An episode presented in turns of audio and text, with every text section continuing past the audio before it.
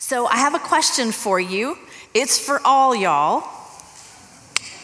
Regardless of your age, your gender, your race, your employment, your location, if you're at school, if you're at work, if you're at home, wherever you are, this is applicable to every person in every place. Here it is.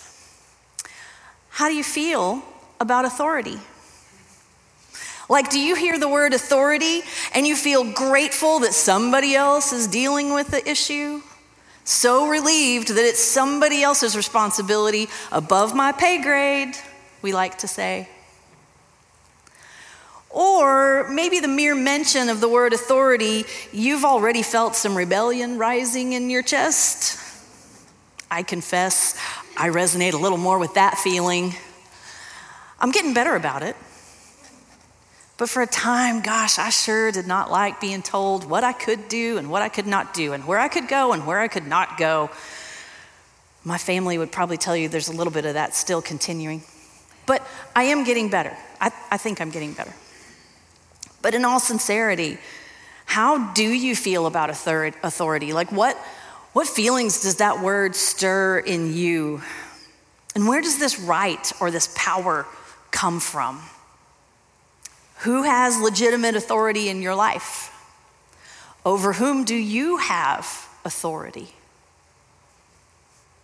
Today, we're going to read two stories about authority. We'll pick up from last week's sermon in Mark chapter 10 that Jesus was resolutely headed to Jerusalem, that he foretold for the third time of his suffering and death. That the way to glory goes through suffering, that the Son of Man came not to be served, but to serve others and to give his life as a ransom for many. And as Chad explained, there is no real service, there's no real forgiveness without sacrifice. That whoever wants to be first among you must be the slave of everyone else, as Jesus told his disciples who were vying for position with him, for some recognition, for some authority. So, in Mark chapter 11, Jesus indeed enters Jerusalem with the waving of palms and the shouts of Hosanna. And the people expected a royal entry of a mighty king. But there's this Jesus riding in humbly on a colt, a complex picture of authority and humility. I encourage you when you get home, read all of chapter 11 so that you see the Palm Sunday celebration of Jesus, so that you see his authority over a fruitless fig tree, to envision his authority to right wrongs where the money changers were behaving so unethically in his father's house, and his desire that even the Gentiles might be blessed in the temple. To see the Messiah's correction of a sinful Israel who had not loved her neighbors. So, our passage for today begins in Mark chapter 11 at verse 27. Jesus and his disciples are likely staying in Bethany, a suburb of Jerusalem. It's within walking distance, and so each day they come back into town. So, listen that you may hear God's word. Again, they entered Jerusalem. As Jesus was walking through the temple area, the leading priests, the teachers of religious law, and the elders came up to him. They demanded, By what authority are you doing these things? Who gave you the right to do them? I'll tell you by what authority I do these things if you'll answer one question, Jesus replied. Did John the Baptist's authority to baptize come from heaven, or was it merely human? Answer me. They talked it over amongst themselves. If we say it was from heaven, he'll ask, Why didn't we believe John? But do we dare say it was merely human? For they were afraid of what the people would do because everyone believed that John was a prophet. So they finally replied, We don't know. And Jesus responded, Then I won't tell you by what authority I do these things. This is the word of the Lord. Thanks be to God.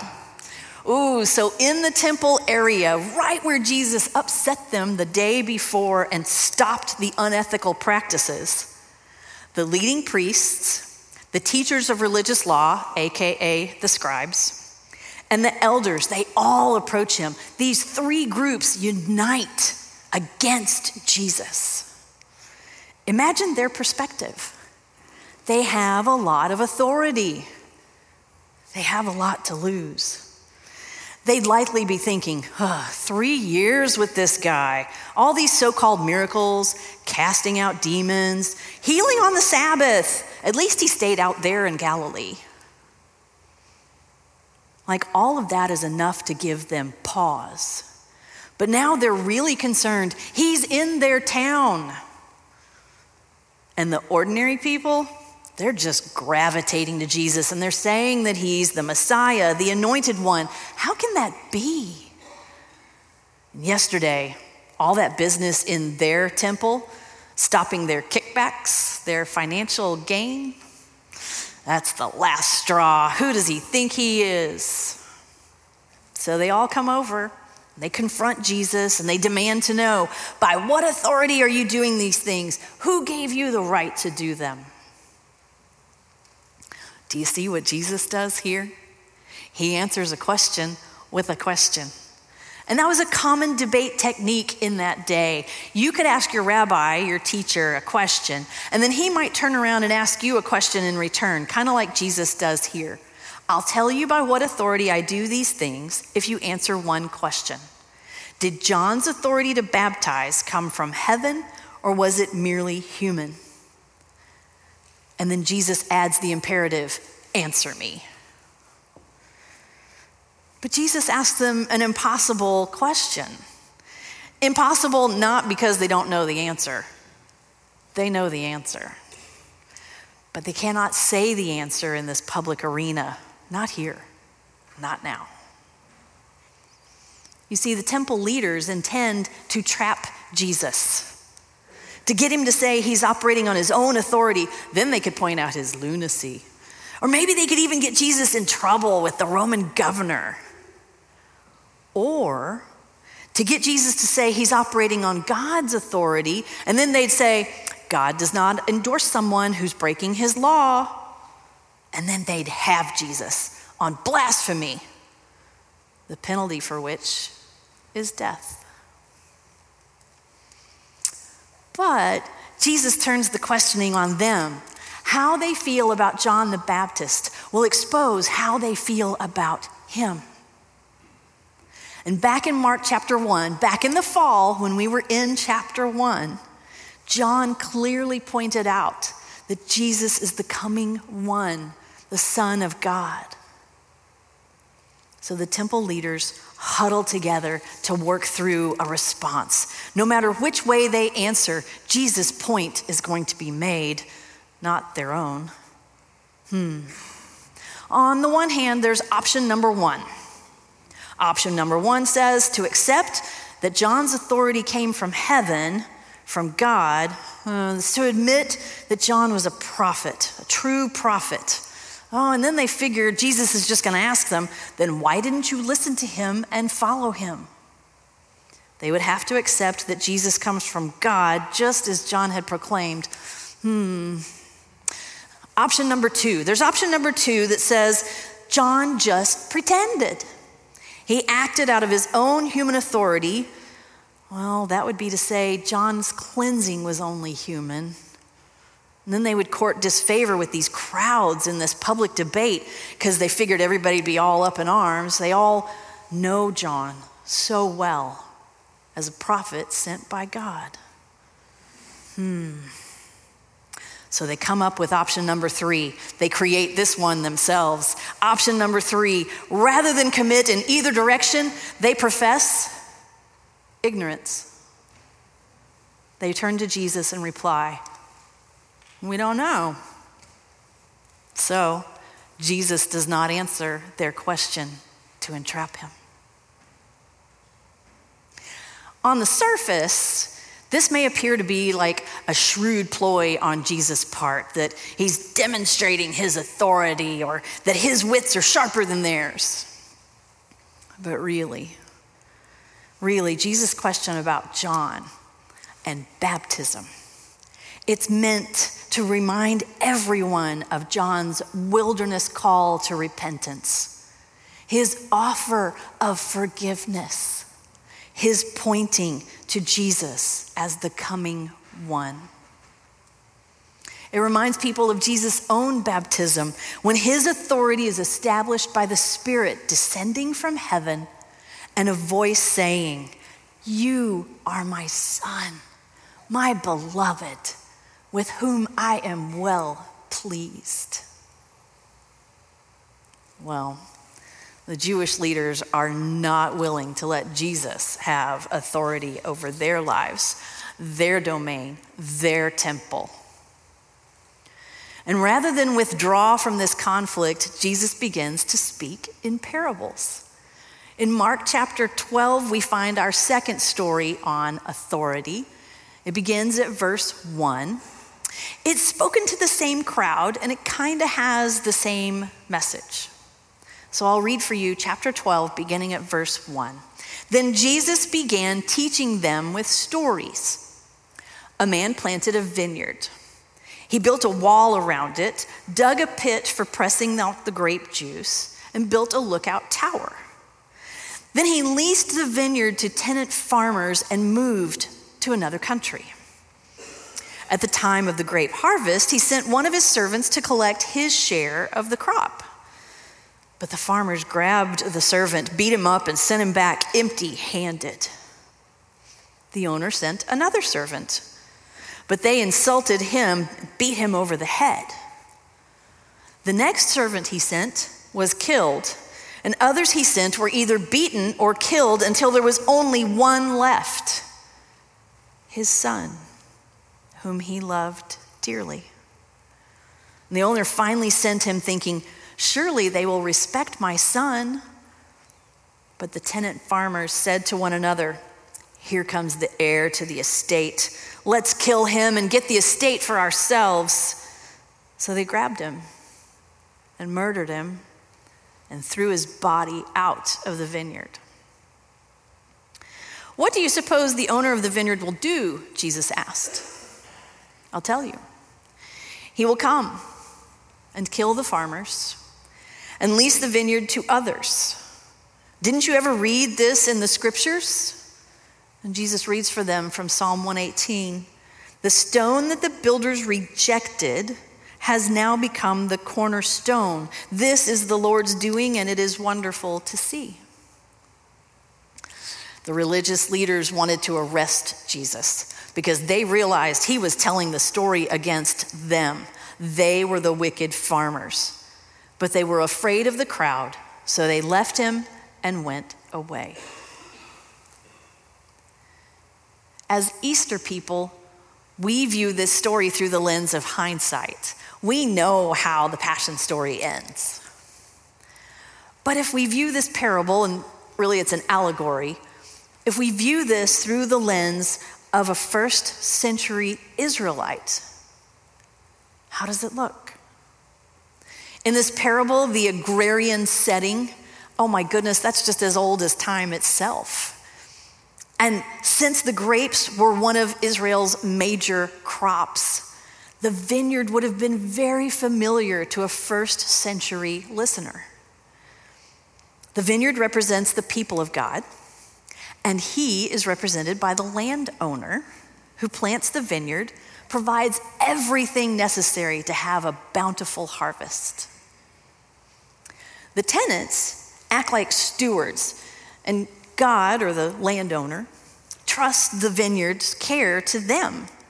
They accept the task of producing the harvest, just like the Jewish leaders were to care for God's people and harvest their faith. A portion of the tenant's harvest was due to the landowner. It's a payment for renting his land, it's like a lease. And the farmers embezzled it and they kept it for their own. just as the Jewish leaders kept Israel for their own. They would not acknowledge God's authority in their lives, in their whole lives. In this parable, the servants that the landowner sends to speak to them, to the tenants, those servants represent the Old Testament prophets. They were often called servants. And they were sent by God to speak wisdom, to announce cautions, but they were often ignored. And the landowner's son, he represents Jesus. The landowner sends his beloved son to obtain his rightful rent payments. The son carries the landlord's authority just like Jesus carries God's authority. And the tenants should respect the landowner's son. And the Jewish leaders should respect Jesus. But they don't. It's important for us to understand today how these first century tenant farmers thought that they'd inherit the land. That part might sound kind of strange to us today, but in that culture, the son arriving instead of the father, that might at first glance indicate that the owner had died.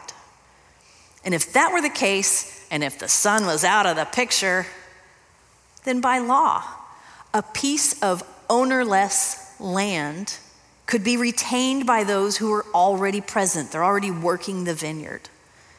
And the tenant farmers know this property law. Clearly, they're not bothered by that little law about not committing murder.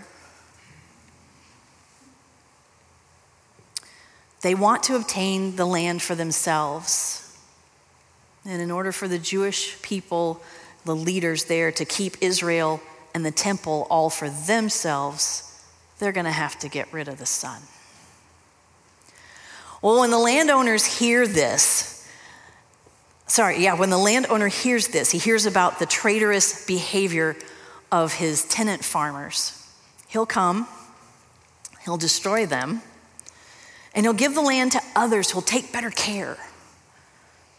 Who, for the owner to appear like this after this heinous crime, that would shatter the tenant's illusion that they're going to be in control that they're going to have all the authority. But here's an interesting point. Property law then stated that the owner could even enlist the aid of the government to assist him in forcing the tenants off his land. Whoa. They would be banished far away from the vineyard, God's people, far away from the landowner, God. This was the landowner's right. This was his power. This was his authority in that day. The leading priests and the teachers of the law and the elders, they gather the role they play in this story. They know that they're the evil tenants who kill the servants and the heir to the estate.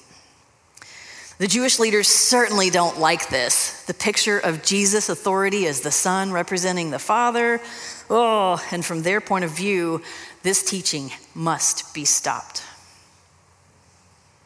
But there are all these people, these crowds. They can't do it here, they could do nothing. So they leave Jesus alone for now, and they go away furious. The leaders of Israel have rejected God's messengers, his prophets. They have rejected his beloved son. They have failed to recognize his authority, to love Israel's neighbors, to repent from their sins, to receive forgiveness. As Easter people, we might wonder why anybody would fail to receive forgiveness. Who doesn't want to be forgiven? But maybe you don't feel worthy of God's forgiveness. I've certainly felt that way. I've preached that from right here. Or maybe you don't see your sin or feel like there's anything needing forgiveness. And I've certainly felt that way. And I've asked God to search me and know me and to show me in my heart. and I'm never stronger than when the Lord uses my weakness to work out his best. As Easter people, we can see how Paul wrote to the Romans in chapter 5. At just the right time, when we were still powerless, Christ died for the ungodly. Very rarely will anyone die for a righteous person, though for a good person, someone might possibly dare to die. But God demonstrates his own love for us in this while we were still sinners, Christ died for us.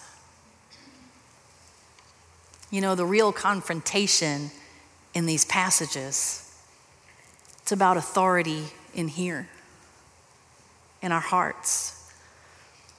There's a decision for us to make daily, knowing that Jesus is the Messiah knowing that he indeed is the humble servant who has come to give his life as a ransom for many, the real sacrifice for forgiveness, the love offering for your very life. Knowing this, what will you do? What will you do with the authority you have? With humility, how will you love and care for God's people? And what will you do with the authority other have, others have over you? Will you recognize our Savior's right to ask you to deny yourself, take up the cross? Will you identify his silence where he does not command you to love him, but he desires your heart, your whole heart? Every day, ask yourself if you're willing to give Jesus every corner of your life. I ask that one a lot myself. You know, not just the good stuff where it's easy to respect his authority. I mean, every corner. Before you answer that, give some time this week to think about that. Think about some of those corners, some parts of our lives where we might not want the Savior to come in. Because I'll tell you, He's already aware, He already knows whether we'd have Him go there or not. This week, pray and ask Him to meet you in just one of those corners, that you're willing to give that to Him. And maybe when you feel a little more comfortable, when you're ready sometime, ask Him to meet you in all of those places. Because I'm telling you, He loves you no matter what. So why not let our Lord have that authority in your life?